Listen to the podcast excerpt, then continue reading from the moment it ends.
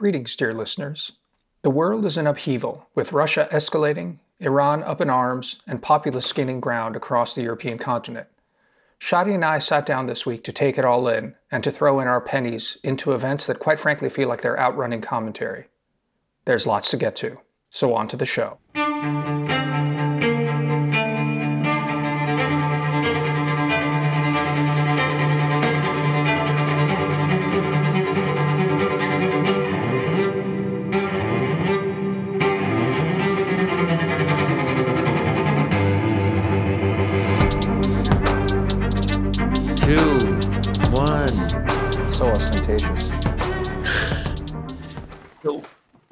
Damir, maybe just tell us where you are. Eh, Like, is anything interesting happening in Croatia right now that you can give us insight into? Um, in Croatia, not so much. I mean, there's Bosnian elections and uh, in No, we don't. Never mind.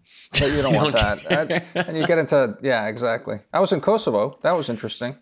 But again, probably bigger things going on in the world right now than, than what's going on there. I mean, there's plenty to talk about that if uh, people are interested. But I think uh, it's funny. It's funny being in these sorts of places where the stakes are locally high, and then you sort of zoom out and look at the papers, and Putin's declaring nuclear war and mass mobilizing for war in Ukraine, and uh, you know. Well, how about we Iran- start with that because I haven't been following it very closely. You probably are at least keeping track of some of those developments.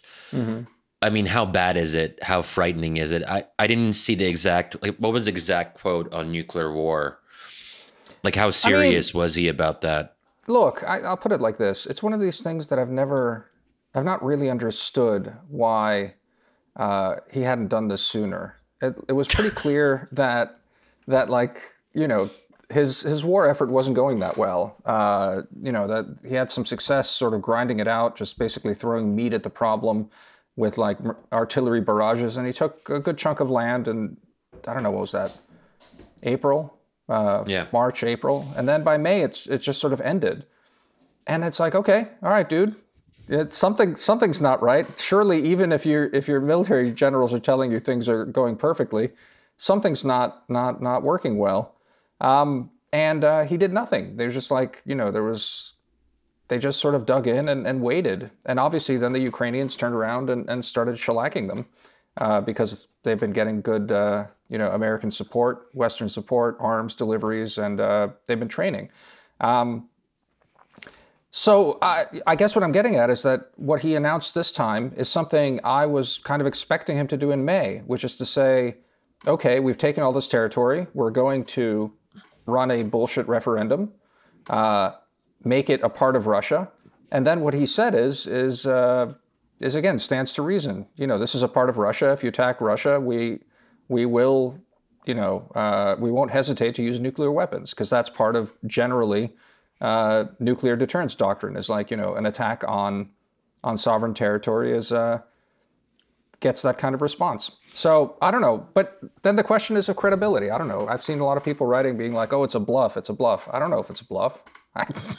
it's the Well, nature there's only bluff, one way to find out, right? Yeah, exactly, exactly. That's a great. That's a good thing about nuclear warfare. yeah, You can mean- test it out and see what happens. right. Or you or not, and then deterrence is upheld, right?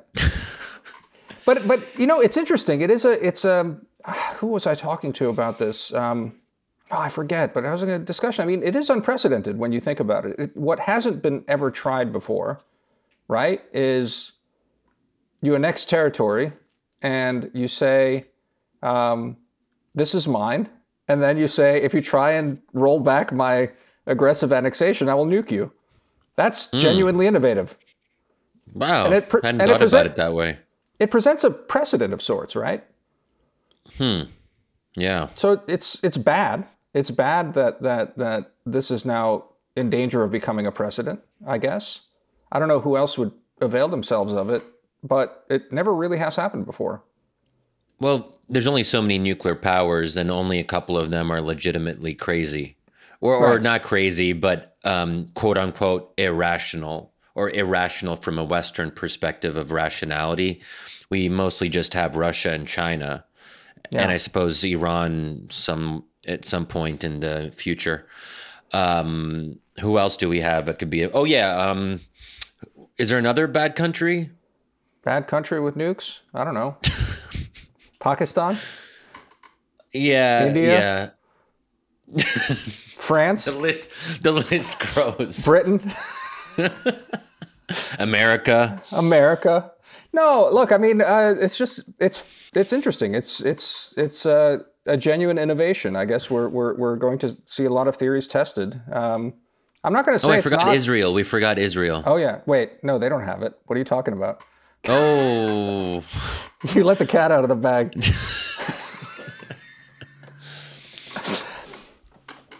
yeah, no, I mean, I don't know. It's it's it's a it's a genuinely interesting moment. I guess I've just been so busy that I'm not. I, I haven't been quite as rattled by it as I might be if I was sitting in D.C. and thinking more about it. Um, and Yeah. also What about the mass- because yeah.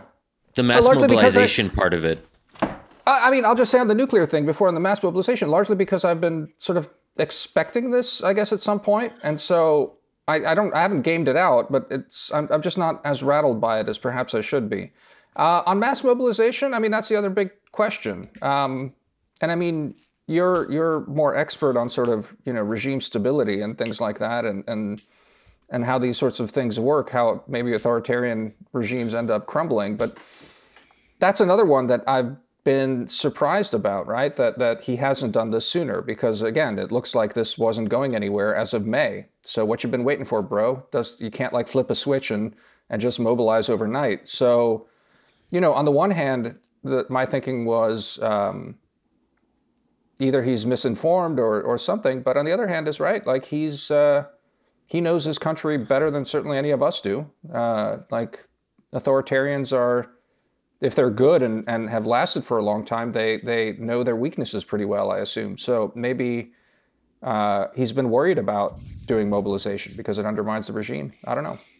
And he would have a good point there, but then the question is, why would he have shifted just in the past couple weeks if he had already, if he had been waiting all this time because he didn't want to take the risk it might undermine regime stability? I mean, maybe he just decided, look, it's risky, but the war is going terribly, so this is something I have to seriously consider now. And that's the thing, right? Like at some point, uh, losing the war outright becomes a risk to regime stability, and you you balance that against you know how well you can repress something at home, right? Um, and that has to be the calculus at this point. Is we risk this. Doesn't seem like he's prepared the populace for some sort of mass sacrifice war. You know, he talks about it, but the stories. Um, you know, my, my friend Valerie Hopkins, who's now back in Moscow reporting for the New York Times, had an article a couple of weeks ago uh, saying that, that life in Moscow is completely normal, you know, before the mobilization. Like he had managed to completely not um, make it feel like it's wartime in Moscow, basically by recruiting uh, Muslims for the provin- provinces to to go fight as cannon fodder in the Ukraine war. You know, I mean, it's it's it's ethnic minorities. It's not core Russians from Moscow and St. Petersburg that are fighting and dying in this war. It's um, it's colonial uh, subject peoples of the old Russian Empire that are still part of you know the Russian Federation. Uh, they've been thrown into the meat grinder. So now that might be changing, and and that's a that's a, a dangerous thing. A, a friend of mine in Kosovo actually yesterday, two days ago, mentioned this to me. It's like it's very similar to the wars in, in Yugoslavia in the sense that in Belgrade, um, you know, until until the NATO bombing started happening there, uh, Milosevic was very careful to not basically go for a mass mobilization that would then actually upset the the core parts of the of uh, you know Yugoslav at the time Serbian society uh, that were you know if not supporting him necessarily fully were quiescent about it. They were like, yeah, you know, stuff's happening. Yeah. The the leader's doing it. So maybe maybe that changes now. Um, I don't know. I'm I'm far from sanguine about any of it. That I'm predicting that like bad things are you know that good things are going to happen or that like the regime's going to to cave. I don't know how you how you know these things, but the ingredients are certainly there for something bad to happen to Putin. I did see the pictures of this uh, mass. I don't know if it was a mass exodus, but certainly thousands of people, thousands of Russian men are fleeing because they want to avoid uh, conscription, including into Georgia. I don't know if you have a sense of how widespread that is, there does seem to be some lack of enthusiasm at the very least. And I just saw that they qualified the conscription call by saying that those in certain white collar jobs would be exempt, the white collar exception, apparently, um, yeah. which is also a risky thing. If, if you're sort of, if you're sending the poor and the working class to fight and die, and then it becomes known that others are getting exemptions because they're in certain kinds of jobs. I mean that that's probably not ideal from a regime perspective either. Honestly, from what I'm seeing, and you know, it's it's all very partial, and I have no idea, but it seems like it's it's pretty random. Um, you know, even the whole concept of a partial mobilization, uh, I think most people don't know what's happening. I don't think there's been any properly strict sense of what qualifies for what exemption or, or what, you know? So I think there's generally, you know, anything between, uh, I think, terror among those that have been able to and have been following and are trying to see what's happening in Ukraine and don't want to go there. And those are the ones fleeing. There have been, you know, huge lines, people heading for the border, like uh, tickets for flights out of Russia sold out, and you know, and obviously they have limited options at this point because a lot of the airlines have been have been already cut.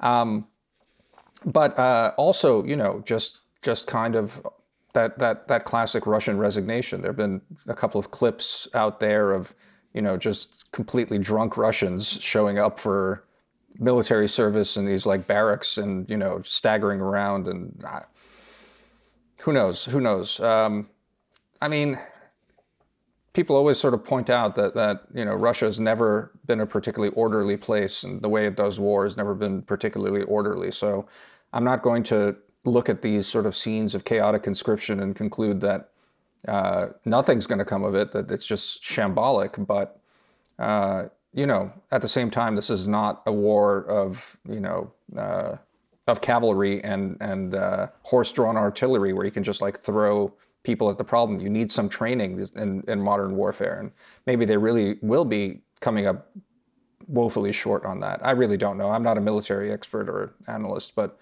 yeah, worth watching. But it's also like, what are they dying for? I think there's also a major enthusiasm gap between the two sides. I mean, the Ukrainians are fighting for their very survival, for the existence yeah. of their nation as they know it. It's just hard for me to understand how motivated ordinary Russian conscripts would be on the front lines. Like, what? How would they even conceptualize what they're fighting for? I, you know, I, I, uh, the only, the only sort of note of caution is that um, it's not like the Red Army was fighting, you know, out of ideological zeal and fervor uh, in World War II. You know, I Stalin had people in the back just shooting people who were deserting. It was just basically that classic throwing meat at the problem thing. And um, I mean, arguably they were defending their homeland, so that they did have that. So I guess that was a story that was told them, but it wasn't sort of a a terribly popular war, I think, at the time. Uh, there was more ideology behind it than what what Putin seems to be able to gin up. But then again, you know, he's trying to say that this is the world attacking Russia and stuff like that. I, I, I can't imagine that it's properly resonating. Um, but maybe it is. I don't know. I really don't know. Um, hmm. But, you know, we'll see. We'll see, I guess. The, the question is also is, is whether this is also cover for him trimming his ambition some more. Maybe what we're looking at here is uh, him trying to surge troops in to hold what he's got so far in hopes that the Ukrainians won't be able to take any more, declare that this is now Russian territory, deter by nukes, and then maybe maybe there's some kind of you know push for negotiations after that. The main problem is I don't see the Ukrainians negotiating at this point. They've lost so much, plus they've tasted a sense of being able to roll it back at this point. So I don't know. Um, and then it becomes a question about like Western resolve about how how much will they be supporting the Ukrainians if the Russians sue for peace, holding all of this territory. And this gets back to the nastiness of this this idea of annexing territory and then defending the annexation with nuclear weapons. That's a nasty precedent to just sort of accede to. Um, so yeah. we'll see. Yeah. And are the Ukraine Ukrainian goals um, rolling back uh, Russian forces from all captured territory, or only a certain? I mean, what what to them? Like, do you have a sense of what their their um, military end goal is? That's also plausible. Look, I mean, now, especially now at their their moment of um, with momentum shifting their ways, they're certainly not going to be talking about uh, limited gains. Um, you know, I, I think Zelensky has been has sort of changed as as um, as fortunes have shifted. It's certainly now at this moment it would it would not behoove him to start lowering his gains. I haven't heard anything of what they're saying in private and what what is realistic on this. Uh, certainly in public, they're saying we, are taking it all back. We're expelling the the invader. That includes yeah. Crimea, which has already been annexed. So, um, you know, we'll see. Okay. But you know, so I don't know. Let's let's let's talk a bit about Iran, Shadi, because you know it's it's since we're talking about Russia and sort of regime stability, I've been struck by, you know, yet another round of of um, uprising in Iran. What why why is it that that that it never seems to succeed there? You know, like and again, this feels again, I, I'm I'm really looking at this from afar, so I can't say that to what extent it feels exactly like the Green Revolution. But we had a martyred woman, you know, uh, as a symbol of revolt. You had an unhappy people uh, taking to the streets. Um, you, what what is it about the Iranians that that makes their repressive regime so resilient? Is there is there like studies of like successful regime resilience? Like, do, do people study that like people study democracy? Yeah, yeah. There there is a um, a sort of subfield on authoritarian durability, is how it's often called. Mm. Um, so yeah, people study authoritarianism and and sources of regime re- resilience. I just I think the explanation is actually maybe a bit simpler than all that. It, it's just really hard to overthrow an authoritarian regime. Um, it tends to, like, if you have repeated tries, then you know the as time passes on, maybe one protest movement or one or at one specific moment, something will click and there will be a confluence of factors that lead to regime over overthrow. But in any particular opposition mobilization, it it is very hard to succeed and in some ways, I think it's becoming even more difficult considering how r- regimes that are willing to use repression, first of all, they have um, the sort of surveillance capacity that they wouldn't have had, say, 40 or 50 years ago.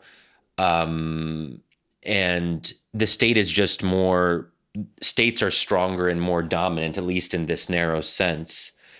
Um, they're just more able to keep track of how where people are protesting, how many people are protesting. Um, they've been preparing for this moment for years. They've had a lot of experience pushing back protesters over the past, you know, 20 years, but especially since the Green Movement in 2009, they've done this time and time again. And they've organized their security and intelligence services and and the Revolutionary Guards to basically be very to be pretty proficient at suppressing internal dissent. And all of these regimes are so obsessed with survival that they don't actually know how to fight. Well, to be fair, Iran actually does have uh, you know a pretty good military compared to their Middle Eastern neighbors. But if you look at other countries in the region, like Egypt is very good at policing its own people, but Egypt wouldn't know how to fight a war in real life. They don't. I mean, uh, Arab armies are known to be terrible when they're actually fighting um, outside their own borders or defending their own borders. Uh, that's just not what they're designed for. Mm. So, um, but yeah, it's just like how do you actually overthrow a regime? So you have these protesters. Um, the protests seem to be growing, but there isn't any clear leadership structure. There aren't any clear demands that are coming from the protesters beyond stop repressing us. Hmm. But there isn't they don't have a vision for what the alternative regime looks like or what they actually want to happen to the existing regime. I mean, how does that actually work? The regime presumably isn't just going to crumble. Yeah. There would have to be some thinking as to like what are the intermediary steps and what are gains that are short of a full revolution? Because you can have successful protest movements, but then there's also successful revolutions outright. Those are very difficult like actual actual full blown revolutions that dismantle the existing regime structure to such a degree that the regime no longer exists in any form.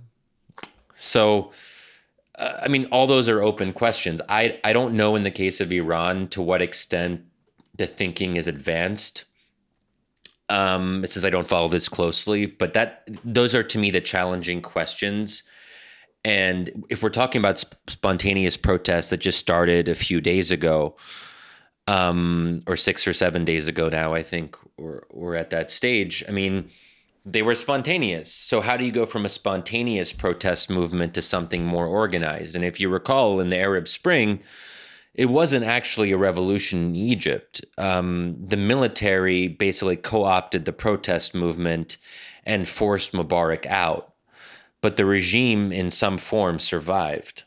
Right. So, look, the equivalent of that in the Iranian case would be if the Iranian military somehow decided to stand with the people, but that's very hard to envision. Um, because the Iranian yeah, it's an interesting thought. I just, from what I understand about the Iranian context, there's no conceivable way the Iranian revolutionary because I mean there's also kind of revolutionary ideology. You have the Revolutionary Guard in particular, which is very committed to the survival of this revel of this ongoing 30 year plus revolution. Um, wait, how many years has it been? Sorry, 40 years. Wait, mm. my edition. Let's get okay. 1979 minus minus 2022 40 43 yeah is that right yeah that's right. Okay whatever it is. Yeah 43 but, you know but you have a you have a military infrastructure that is very committed to continuing the revolutionary regime. Yeah. Well so look um so what happened um exactly to juxtapose how do you juxtapose uh Tunisia and Egypt. Because, you know, at least the Egyptian case, you had the Muslim Brotherhood that were institutionalized. And so, you know, even though the military, you know, persisted and the regime persisted, though was sort of like a, you know, a deposition of, of one of its own. Um, how did it work in Tunisia and why was that successful? Because that too was, you know, at least on the surface, spontaneous because of, uh, you know, uh, that guy burning himself alive and and and, and the protests yeah, so the Tunisian, So the authoritarian regime in Tunisia um, had not actually successfully politicized the Tunisian military. The Tunisian military, somewhat unusually for the region, actually had some reputation of being professional, um, but also they just weren't as key to regime regime stability because actually Ben Ali, who was ousted in 2011 um, uh, ex-president Ben Ali was so focused on internal security that he focused on the police and the Ministry of Interior, and that was his real source of strength internally. He wasn't he hadn't relied on the military as much for internal security and there wasn't a tradition of military politicization the way we've seen in Egypt, Syria, a number of other countries. So that was a key difference. So he couldn't necessarily go to the Tunisian military and say, well, can you guys mobilize and shoot into the crowds? Hmm. That wasn't really um, something that was obviously available to him. To be fair, the Egyptian regime didn't do that either. But that was also um, because the Egyptian regime knew that it that it had the, it had so much popular support because there was just a legacy of support for the military from independence. So they calculated correctly that they could say we're on the side of the people and we're just going to get rid of the troublesome character of Mubarak and then we can still keep our share of the power during a so-called managed transition. If that makes sense. But yeah, yeah, tunisia just was a very like the military just did not play the same kind of role and the police were not sufficient to put it down like basically whatever structures he had invested in yeah. were insufficient to to keep it all together i mean you know it's it's it's it's uh it's sort of a, a you know inappropriately jokey question but it, it's it's got a, a, a kernel of seriousness to it you know i mean like in the West, in open societies, we invest a lot of time studying democracies. I, yeah, I guess it's a it's the nature of of uh, of autocracies that they're not going to be sharing these sorts of secrets. But you know, you'd think that if there was like an autocratic international, there'd be like lessons learned, and they'd be studying this shit pretty carefully. I oh, mean, well, maybe they, they do, do and it. they do, and there are some major insights from the Arab Spring that have been adopted since then. So, for example, Saudi Arabia, the UAE, also to some extent Syria, although different context. But I think one of the major lessons from the early protests in 2011 is that you don't concede anything to the opposition. You don't meet them halfway. Um, you just you have a zero tolerance approach instead. So the idea is that Mubarak was actually too soft, that Ben Ali in Tunisia was actually too soft. that if they had decided from day one to use brute force, to not waver, and to not display any confusion. You go all in with repression because being half hearted in your repression doesn't really work. And protesters see that weakness. They see that the regime is wavering. They see that the regime coalition is not united and they exploit that weakness. Yeah. And that's why I'm actually very pess- I'm pretty pessimistic about the future of protest in the Arab world for precisely this reason because I think most Arab autocrats and their intellectual supporters they've come to that conclusion. Hmm. You don't like this middle, like limited competition, you know, like bringing in some members of some opposition parties in or allowing the Brotherhood to have 20% of parliament or letting people mobilize, but only to a certain degree, it's very hard to get this kind of like perfect calibration when it comes to how much mobilization you're willing to tolerate. The easier way is just to say no mobilization is permissible. And any sign of mass protests will be dealt with without apology and with sheer brutality. I mean, that's that's the Sisi approach in Egypt. Well, so you know what's interesting about that? It's you know you're saying it's sort of like a, a new uh, understanding, but I mean it, it's that's a sort of tried and true. No, know, it's not. It's not new. Ruling, I just think like, it was reinforced in light of the experience of the Arab Spring. Because because Assad's daddy was famous with that, right? Like I mean, he he was just like massacre, outright destroy. Yeah. Uh, and, exactly. And, and, again, like yeah, going back, um, I'm even thinking yeah, Yugoslavia was not that repressive, but it was this sort of ideas like first you smack it down, and then maybe you know, in once you've you've you've uh, set up your your your full authority on something, then you can maybe reconcile the reconcilables and co-opt them or something like that. But it's always interesting, right? It's like authoritarian governance is really. I was, I've been thinking about that a lot this week. It's it's you know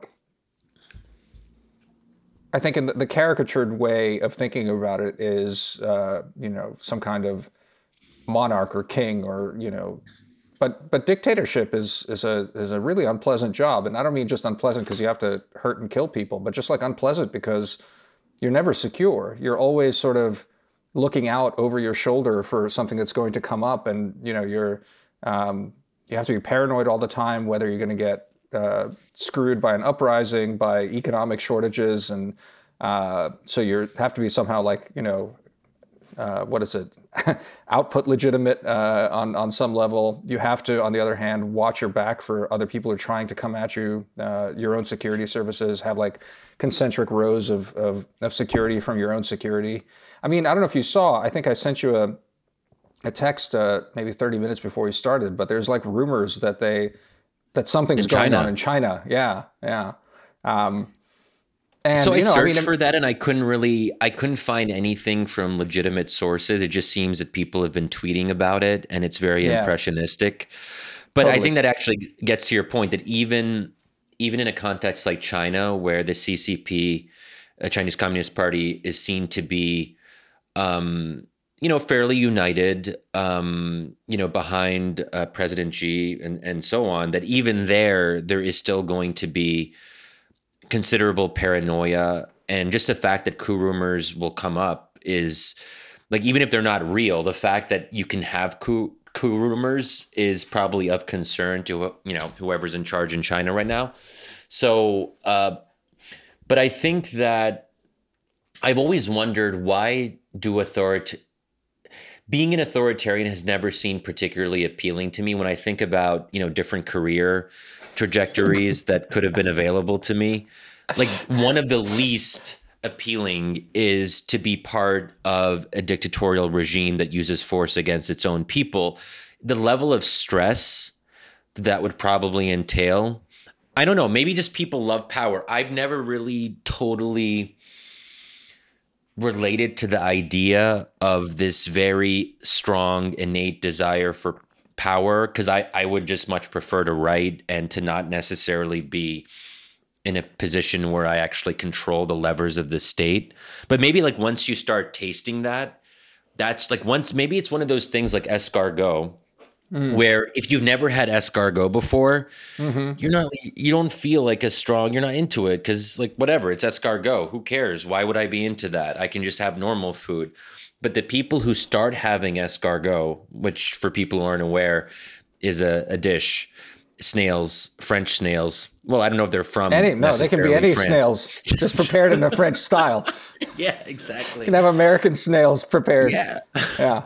But once you have once you have that first taste of the snail, then you're like, oh, sh- oh, this is what they've been talking about. So this is what it feels like to have a snail, and then you decide The only the only you just thing want to have that indefinitely. Let me just correct your metaphor though. It's not it's not snail, it's human flesh, right? It's it's eating the long pig. It's like no one knows what this is like, and then you taste it and you're like, oh my goodness, this is delicious. And then Well, that's you're what happened, cannibal. I think, with Jeffrey Dahmer, right? I'm not watching this series, uh, but No, but he was he he was a cannibal who developed a taste for human flesh. right, right. So apparently, some people, and there have been cannibalistic tribes in yesteryear. I don't know how prevalent that ever became. Anyway, and that's a little bit of a diversion from the main point, which is apparently people love holding power and concentrating it, even if it is stressful.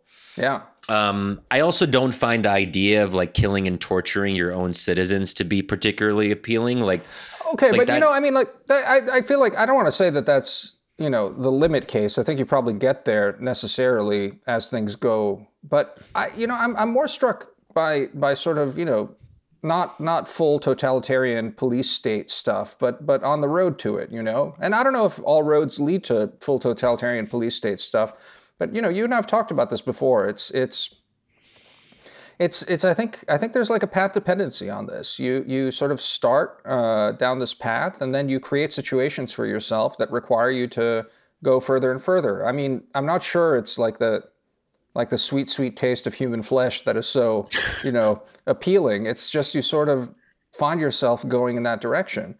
If you're someone like um, like Assad Jr., right? You're, you're just born into it, and you know your your your dad, who's sort of learned by doing, tries to impart lessons for you, and so you know it's sort of all you know. It's it's you're you're you're thrown into it, and that's you're you're managing it, um, and your life kind of depends on it. I so I mean I, I I don't doubt that a lot of these guys are you know have some sort of sadistic tendencies, but you know the, what's striking to me is that you know we talk about uh, democratic politics, uh, and then you know we we assume that authoritarianism somehow is you know doesn't involve politics. But when you think about it, all this like palace intrigue, you know, who knows? Probably nothing's happened in China, but we'll see. Maybe by the time this is published, there'll be more news and, and something will have happened. Regardless, there's always intrigue within the you know the uh, the Communist Party. All sorts of backstabbing.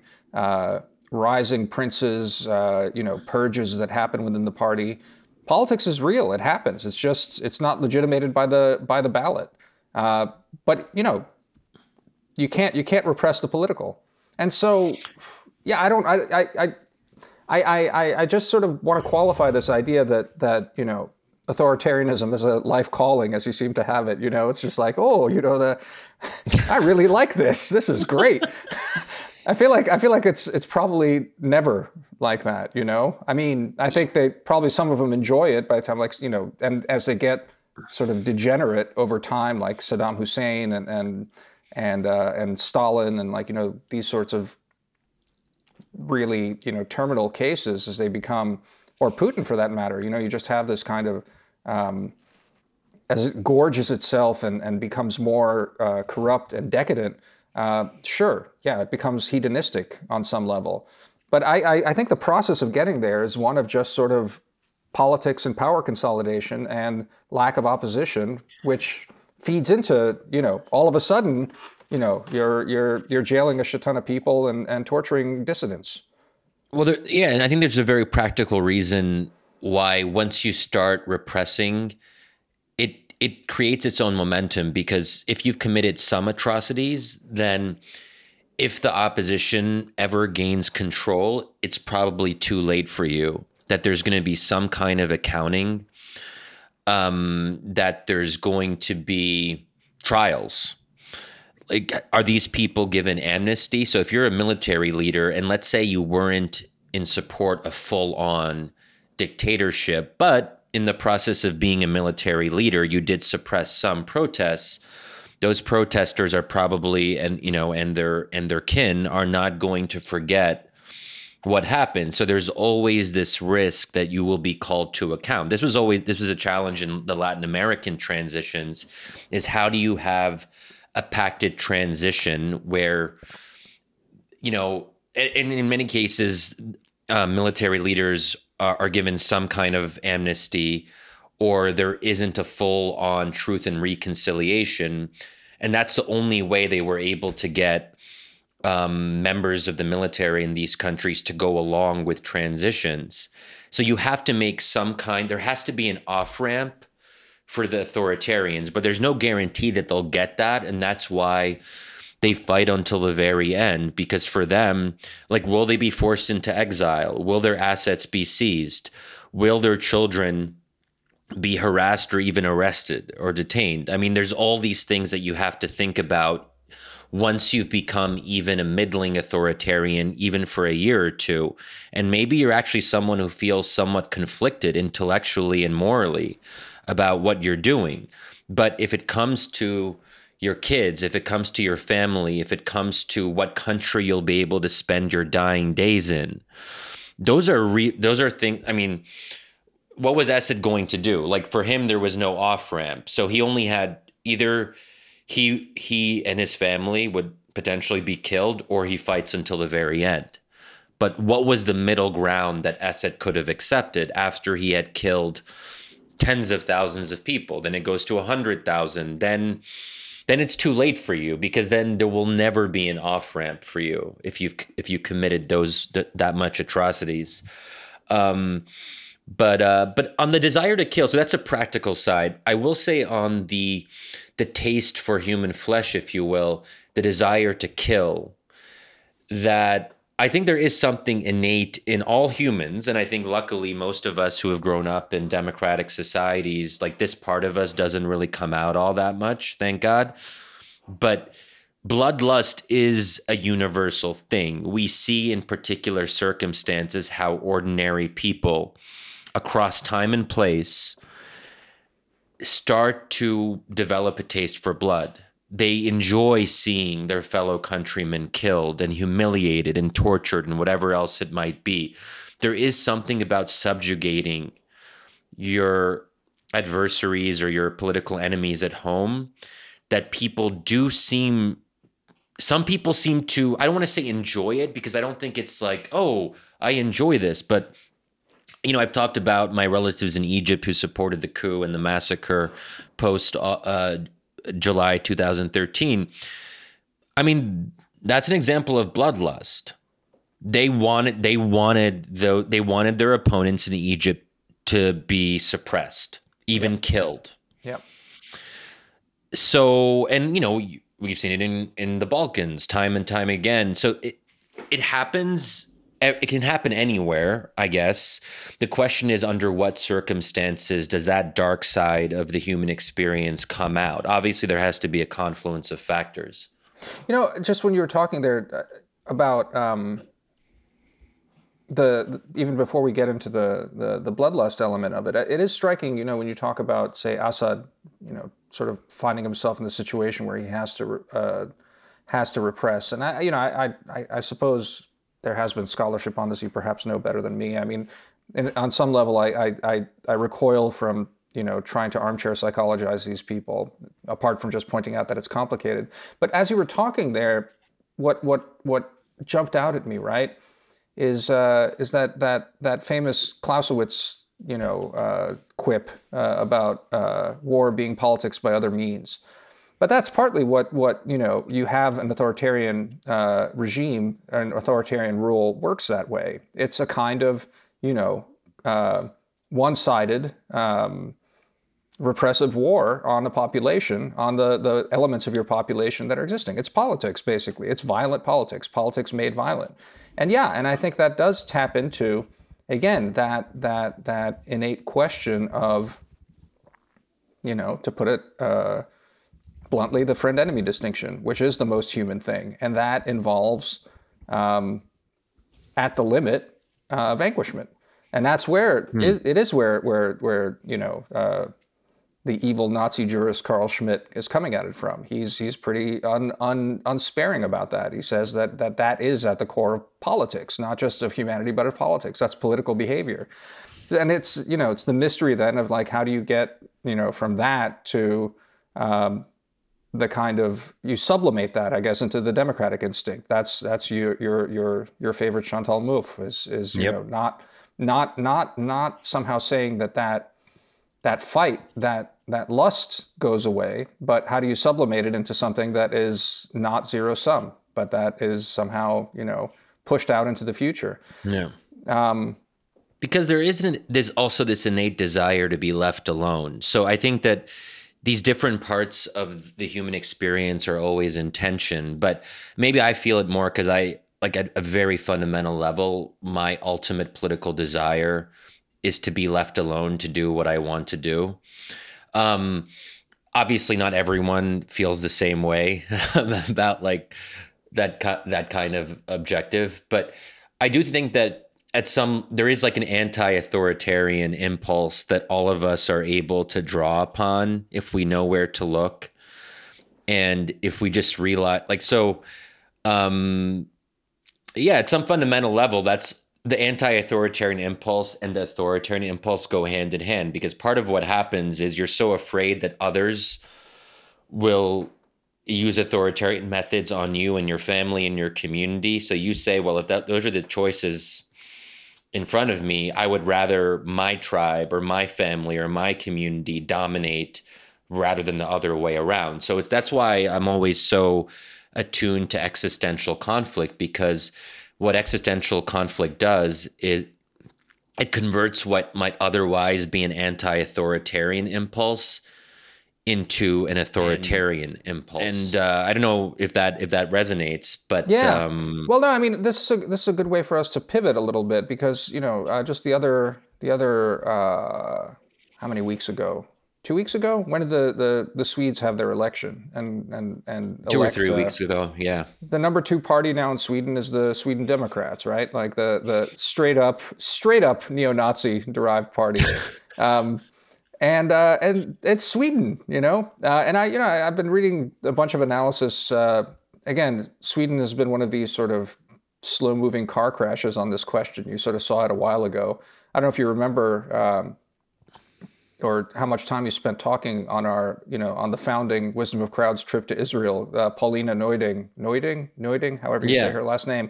You know, she's a Swedish journalist who was, you know, uh, just sort of really harsh on on on the whole sort of uh, question of of uh, immigration and integration and Muslim communities and all of that that it was wrecking Sweden. And she was hardly the only Swede I knew who was who was talking and writing about this sort of stuff. So again, it's one of those things you sort of you see it happen, and uh, and you're not terribly surprised.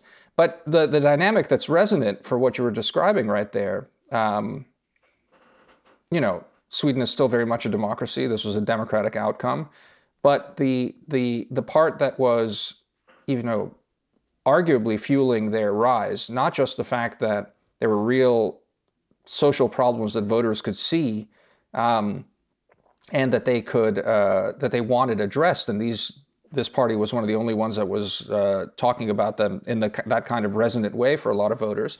Um, it, there's a there's also there was this this this kind of idea that that they were being completely ostracized. There was an article I read in the, in the Times saying that you know again, in a in a way there was a, a there's a social consensus in Sweden, a moral and social consensus, which quite, is quite resonant with the way that we're talking about uh, the Republican Party here now. You know that it's just completely be- beyond the pale in a lot of ways. Now, you know, I guess one could say that that uh, the Republican Party because of January 6th has transgressed in ways that you know Sweden Democrats haven't. But then again, the Sweden Democrats have been pretty openly uh, Nazi in ways that perhaps the Republican Party and the mainstream hasn't. So I don't know, you know, I just like throwing that out there about about like that that kind of you know zero something that especially with morals in a democratic contest ends up kind of being zero sum because you you end up pushing towards exclusion from the political process. That still f- falls far short from that that violent thing, but it certainly undermines uh, that that uh, that spirit of of, of democratic interchange, um, and you get backlashes as we're seeing in Sweden right now. Yeah, I think the Swedish case is fascinating. I mean, they're not openly Nazi now, but you're certainly right that they're not like they're not just a normal right-wing populist party. They they do have actual neo-Nazi origins that are more recent. Um, so in that case, they're they're quote unquote worse than say like Norway's Progress Party, which is identified as right-wing populist but doesn't have that same um uh what what is it called uh unfa- uh uh, dis, dis, um, when you have like a bad origin, what is that? There must be some word for it. But you know, yeah. yeah. So this party, this Swedish party, has uh, that tainted origin mm-hmm. in a way unsavory. that some of the others don't. Unsavory, unsavory. yes, uns- yeah. very, un- yeah, very unsavory. Um, and it's remarkable. The second largest party in a country that was otherwise perceived to have the social and moral consensus around not having far right parties but you know, I think that I only I haven't actually thought this through very carefully. I was listening to my happiness podcast the other day. I think it was oh yeah, the Happiness Lab. I think it was part of that happiness podcast. But it was about the Danish exception and like how Danes are so happy. Well, maybe it's an exception because a number of Scandinavian countries have very high levels of reported happiness. But it really bothered me when you have this idealization of Scandinavian or Scandinavian adjacent countries that, oh my God, like if only we could be like Denmark or Norway or Sweden. This is like the this is what we should all aspire to.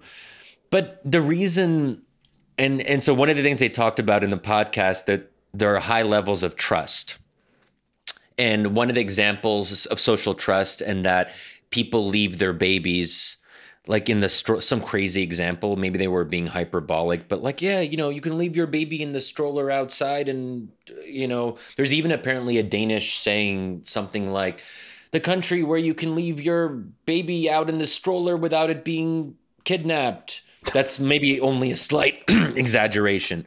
Anyway but when i heard this you know what i immediately thought to myself? That okay, there's a reason that you have high levels of social trust in these no Muslims. Yeah, yeah yes, no Muslims, yeah. but to be to put a finer point on it, because these are white homogenous yeah, right. ethno states. Yeah, right. Yeah. So so and I don't think and I I was listening, I'm like, do they not do they not even realize like what the implications are of what they're saying? Yeah happiness comes at a cost just like like everything that's good has a dark side. So yeah. Right.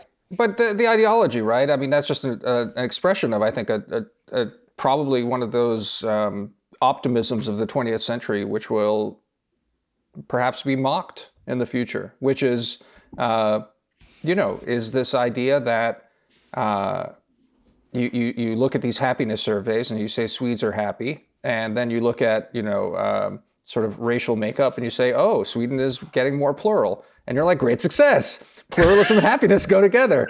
Turns out it's a lagging factor that like fascism Yeah. comes after this. And so, so a lot of this stuff is just, you know, I mean, the, the reality is, the reality of a lot of Europe is that that uh, its current structure owes everything to one of the largest ethnic cleansings and like genocides of the you know of the 20th century, World War II. You had like pure ethno states were happened. Jews were were were massacred and expelled. Um, and um, and and there was a massive sorting, you know, of German minorities after the war. Uh, you, you, people sorted themselves into states, um, and as a result, you have functional democracies because you have coherent ethnopolities. And that's what you know. I mean, it's one of those things that that that for me is always sort of been apparent. And quite frankly, I mean, I've said it on this podcast before. It's it's it's I I, I marvel at America's ability to be different. Uh, now, obviously, America's not completely alone in this. There are other modern democracies that are different, and you know, Br- ancient countries like Britain and France, in particular, um, are different, but they have challenges in dealing it and deal with with diversity in different ways. Um, but certainly in Central and Eastern Europe, it's a it's a very different question, a very different set of modern premises for what keeps a polity together and what keeps a modern democracy together. And people are just so glib about that, you know, like they just basically assume that uh, that progress uh, and pluralism comes from I don't know what, like repeatedly talking about shit. And you know, it's I think empirically we can just say that that that at minimum this stuff is very hard and not obvious. Yeah, yeah, and I, I think what you're saying about the lag time effect is really interesting, and I'm sure you could probably do like like interesting empirical studies to kind of tease out w- what happens when and why. But um, you know, also when we look at the very generous welfare states in, so you know, uh, one of usually generous welfare systems are correlated with high levels of social trust. So in all these things are intertwined in complex ways, which is why there's welfare shop, what's sometimes called welfare uh, ch- ch- chauvinism, where you basically have left wing economics mixed in with anti immigrant sentiment. So you're all for like a strong welfare state as long as immigrants aren't benefiting or asylum seekers and, and so forth. So the presence of this growing number of Muslims in Sweden, and Sweden has one of the highest rates of um, let's say Muslim demographic shift in in Western Europe. So I think Sweden is on track to have a pretty large Muslim population by 2050. And we can include a link to the Pew demographic study, which lays out some of those numbers. But Sweden's going to be very interesting to watch, um, and Denmark as well. Um, and Denmark has been pretty aggressive when it comes to far right policies. You don't always even need a far right party in power or to be that influential. You can have a center right party that's trying to co opt Yeah. that far right sentiment. Um, so, uh, yeah. Well, let, let me ask you something, Shadi. You know, I, I, this is now, but since we're well into the bonus episode at this point, this is where sort of uh, not well thought through ideas belong. Um, but you know, it's it's um, when you talk about this kind of stuff about integration. You know, we've talked about it before. Muslims in Europe are here to stay. They're not going anywhere. The the the true far right ideas and fantasies of somehow like you know going back is impossible. You're never going to deport these millions and millions upon you know, tens of millions of people um, just out of the continent. It's just not going to happen. Um, you know, the parallel that sort of jumps out at me is, uh, and the other thing, I mean, even if you look at the sort of statistics, since I was reading about Sweden earlier, you know, it's it's um, the the it's not like the entire Muslim population is ghettoized. There are, in fact, you know, plenty of cases of people who have made it into Swedish society and are integrating. It's it's it is the problem of ghettos in the cities where uh, you know, perhaps more radical forms of Islam do take hold, where this is where you know there, these bombings happen. I think like drug trade, all sorts of stuff is is is involved and tied up in all of this. Um, you know, I, I wonder to what extent the lessons of kind of um, whether hard policing might be a way to solve this. You know, I mean, and this is where that kind of soft headed liberalism gets in the way because you start getting the kind of complaints that you have. Uh, that you have had in the United States, you know, against like Rudy Giuliani in New York City when he went and basically cleaned New York City up. Now, again, I, have seen studies saying that you know one shouldn't one shouldn't um, uh, draw too many conclusions about why crime went down. I mean, Rudy might have gotten lucky in, in New York City and crime trends were going down for all sorts of reasons, exogenous reasons across the country, and now they may be going up for all sorts of reasons. But you know, like I mean, one way to to deal with the the uh, the problem, especially on the level of um, demonizing Muslims, is in fact to uh, to just like take a really harsh and uncompromising law and order approach against people who are in fact um, uh, uh, causing causing the, the the disorder. Now, obviously, there's a humane way to do this, and you you know probably Europeans would be better at this than Americans are because you can create kind of welfare state and sort of programs to help people. But but but ultimately, I think one thing that would slate sate that bloodlust that I think gets picked up in these sorts of things is that you you actually start cracking down on problem issues, not not treating it as some sort of social uh, malaise, but but saying like, hey, you know what, uh, you're you're like running guns and detonating grenades in in Malmo, Sweden, or whatever, you're you're you're going to jail. You'll be treated very harshly, and you you sort of militarize the police and go cracking down on that stuff. It'd be paradoxical if that ended up, in fact, you know, uh, integrating the good Muslims, if you will, you know, and creating that kind of that kind of distinction between good Muslims that play along and are integrated. They can be faithful. They can even you know have their their faith traditions, but basically eliminating the criminal elements within the unintegrated groups and actually treating them harshly. Okay, well, I I don't think that's had a great track record in the US. I mean, we did we've built we've built one of the most incarceral states in the world and it's not like that has solved the crime problem. I mean, you might say that in certain cases, strong policing or harsh policing did lower crime. Although I'm not, you know, not not. I don't know a lot about this literature, but there are a lot of confounding factors. I mean, one that I always found very interesting was, and Kevin Drum at Mother Jones was one the first, one of the early popularizers of this theory, drawing on some academic studies. But lead levels. Yeah, right.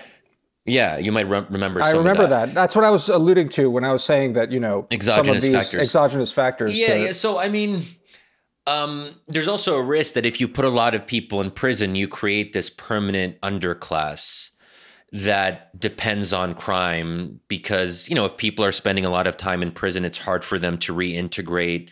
It's hard to to rehabilitate these people into society and and to have them have um, reasonably paying legitimate jobs. So there's there's a risk there's a risk of doing precisely what you're talking about, which is you create this category of bad Muslims or the hmm. bad mm. minority. And I don't know, like, is that a long term solution? Um, Would you take that trade if you create a category of good Muslims as well, and the, the Muslim issue then becomes a socioeconomic issue of repressing the underclass rather than representing a, uh, repressing a religious group? Put but, it, put it very yeah, put well, it very like well, tightly that way because that's the trade I'm proposing for you here. Like, but you, keep you, in mind that the, the issue that people have with Muslim minorities is not just that they're these communities are are um, responsible for a disproportionate amount of crime.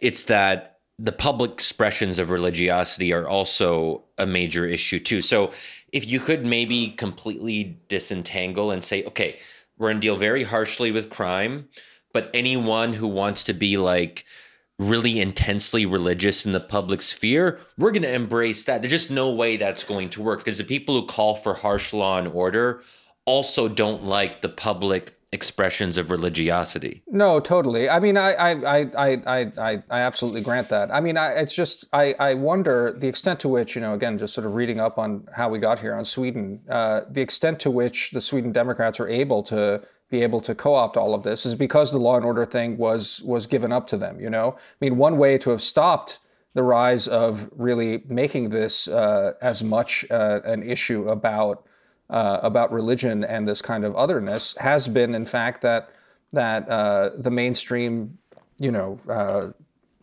right-thinking liberals have been like, no, no, no, this is all social work. We can we can take care of it, and we just have to be more tolerant of it.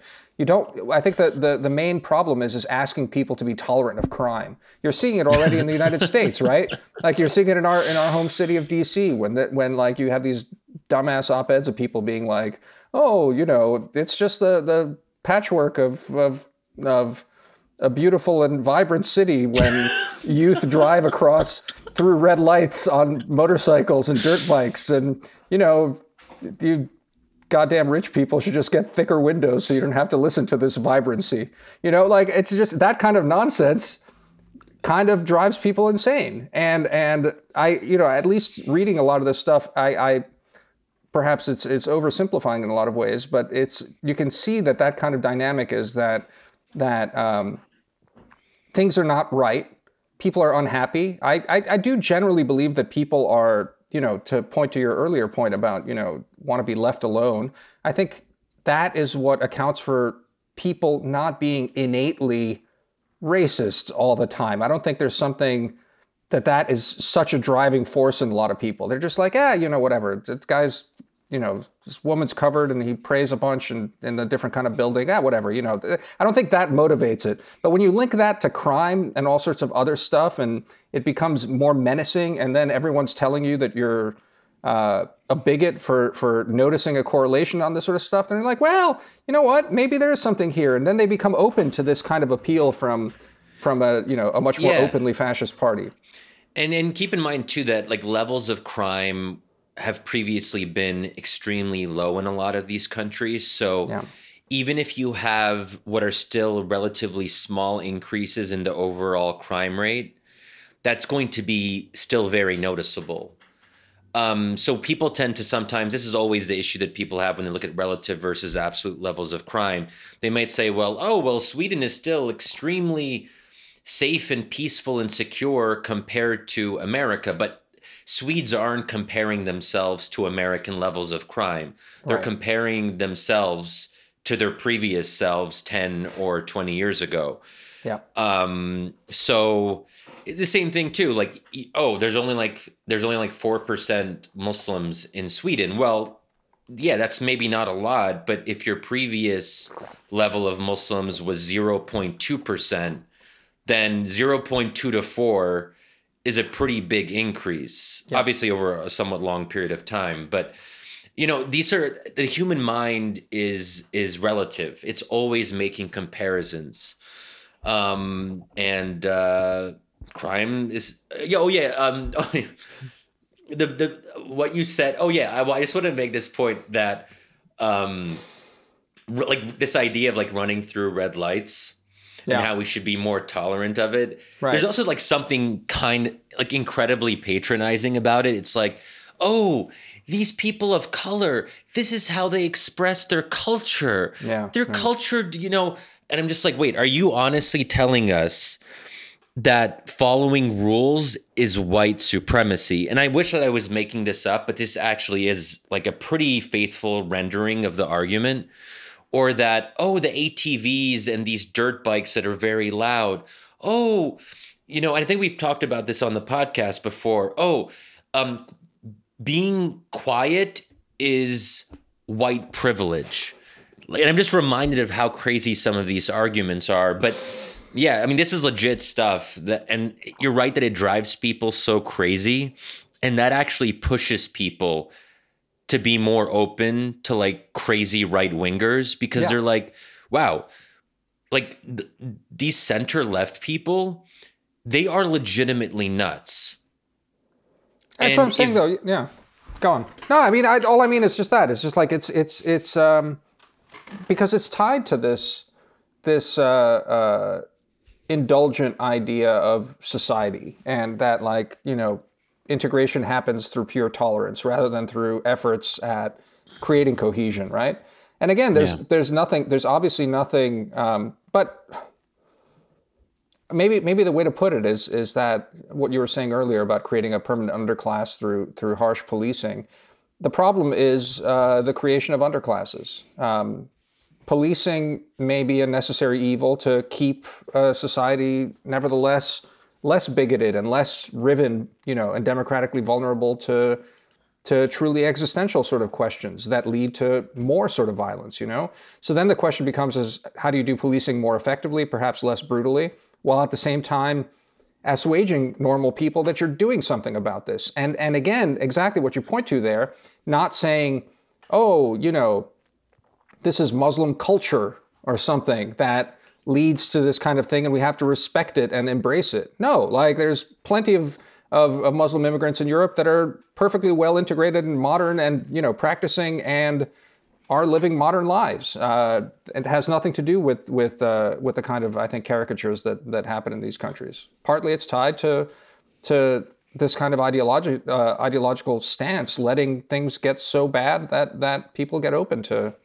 to nasty other ideologies. I don't know. Yeah, and speaking of which, too, I mean, we maybe we can save this for another, depending on how she actually, if she actually becomes prime minister. But it is worth noting that in Italy, it, I mean, it's it's incredible. I mean, I guess the whole argument that um, the pandemic plus Ukraine was going to undermine like right wing sentiment. Well, maybe in some places it's been true, but certainly in others it's it has not been true. So Yeah. in in in, um, in Italy, we might actually see the first far right head of government in the post-war period, Giorgia Meloni, who's the Yeah. leader of the Brothers of Italy, which I don't actually know a lot about because previously I'd been paying more attention to the League and the Five Star Movement, the the other two populist parties. But it's it's interesting that there's even like a further right party that has basically eclipsed them. I don't know. I don't know how crazy they crazy they are. I know they've been trying to tame their public appearance um, a little bit in in recent months and years, but actually just recent months. I'm not even sure years would be accurate there. But yeah, um, so Giorgia Meloni might has a standing shot to become prime minister. Yeah. I'll, I'll just I'll, I'll give our, our, our listeners maybe as we wrap here just a couple of, of uh, verbal shout outs uh, to pieces for interesting background on that um, and um, uh, I actually uh, recorded an interview uh, for the Atlantic Council two days ago. I think it ran today uh, with Nathalie Tocci, who's a you know just a, a really good transatlantic security expert in Italy, and we had a good conversation about that. Uh, she had an interview with Gideon Rachman as well that I think lays out the the roots of Giorgia Meloni's party very well. The, the point being is that that yeah they have like nuts roots, but uh, in many ways they're kind of um, you know uh, in in their anti-immigrant stuff, they are also kind of Western culturalists. Uh, so in some ways, they're they're they have conservative rather than radical uh, instincts, at least to to hear. Uh, When you say Western culturalist, what do you mean? in the sense that that you know, I was asking uh, in the context of Europe whether uh, you know uh, they're looking to break up Europe and create like a you know uh, federalism. They are Eurosceptic parties.